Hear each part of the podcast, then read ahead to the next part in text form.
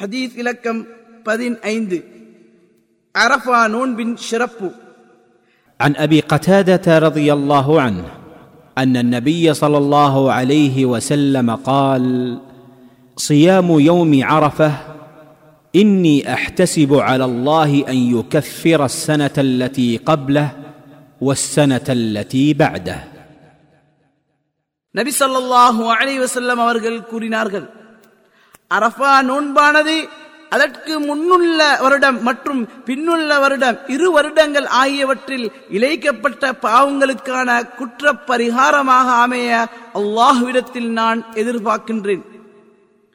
அறிவிப்பவர் அபு கதாதா ரதி அல்லாஹு ஆதாரம் முஸ்லிம் திருமிதி. இவ்வார்த்தை திருமிதியில் இருந்து பெறப்பட்டது.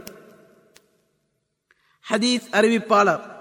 அபு கதாதா பின் அல் அன்சாரி என்பவர் கண்ணியமிக்க நபித்தோழர் ஆவார் பல யுத்தகலங்களில் பங்கு பற்றிய இவர் நபி ஸல்லல்லாஹு அலைஹி அவர்களுக்கு பயணத்தின் போது காவல் காப்பவராக இருந்தார்கள். பாரசீகத்தில் போர் புரிய உமர் ரதியல்லாஹு அனு அவர்கள் இவரை அனுப்பினார்கள். தனது கையாலே அவர்களின் மன்னரை கொன்றார்கள். இவருடைய மரண தேதி இடங்களில் கருத்து வேறுபாடுகள். ஹிஜ்ரி முப்பத்தி எட்டில் கூஃபாவில் மர- மரணித்தார். அலி ரதியல்லான் அவர்கள் இவருக்கு தொழுகையை நடாத்தினார்கள். மேலும் ஹிஜ்ரி ஐம்பத்தி நாலில் மதீனாவில் மரணித்தார் என்ற கருத்தும் வேறு சில கருத்துக்களும் கூறப்பட்டுள்ளன. ஹதீஸிலிருந்து பெறப்பட்ட பாடங்கள். ஒன்று ஹாஜிகர் அல்லாதோர் அரபா தினத்தில் துல்ஹஜ் மாதம் ஒன்பதாம் நாள் நோன்பு நோட்பதை இந்நபிமொழி ஆர்வமூட்டுகின்றது.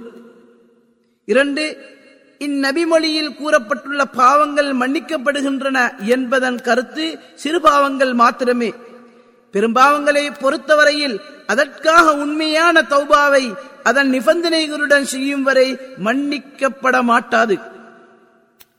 மூன்று அல்லாஹ்விடத்தில் முஸ்லிமுடைய அந்தஸ்துக்கள் உயர்த்தப்பட நன்மைகள் காரணமாக அமைகின்றன.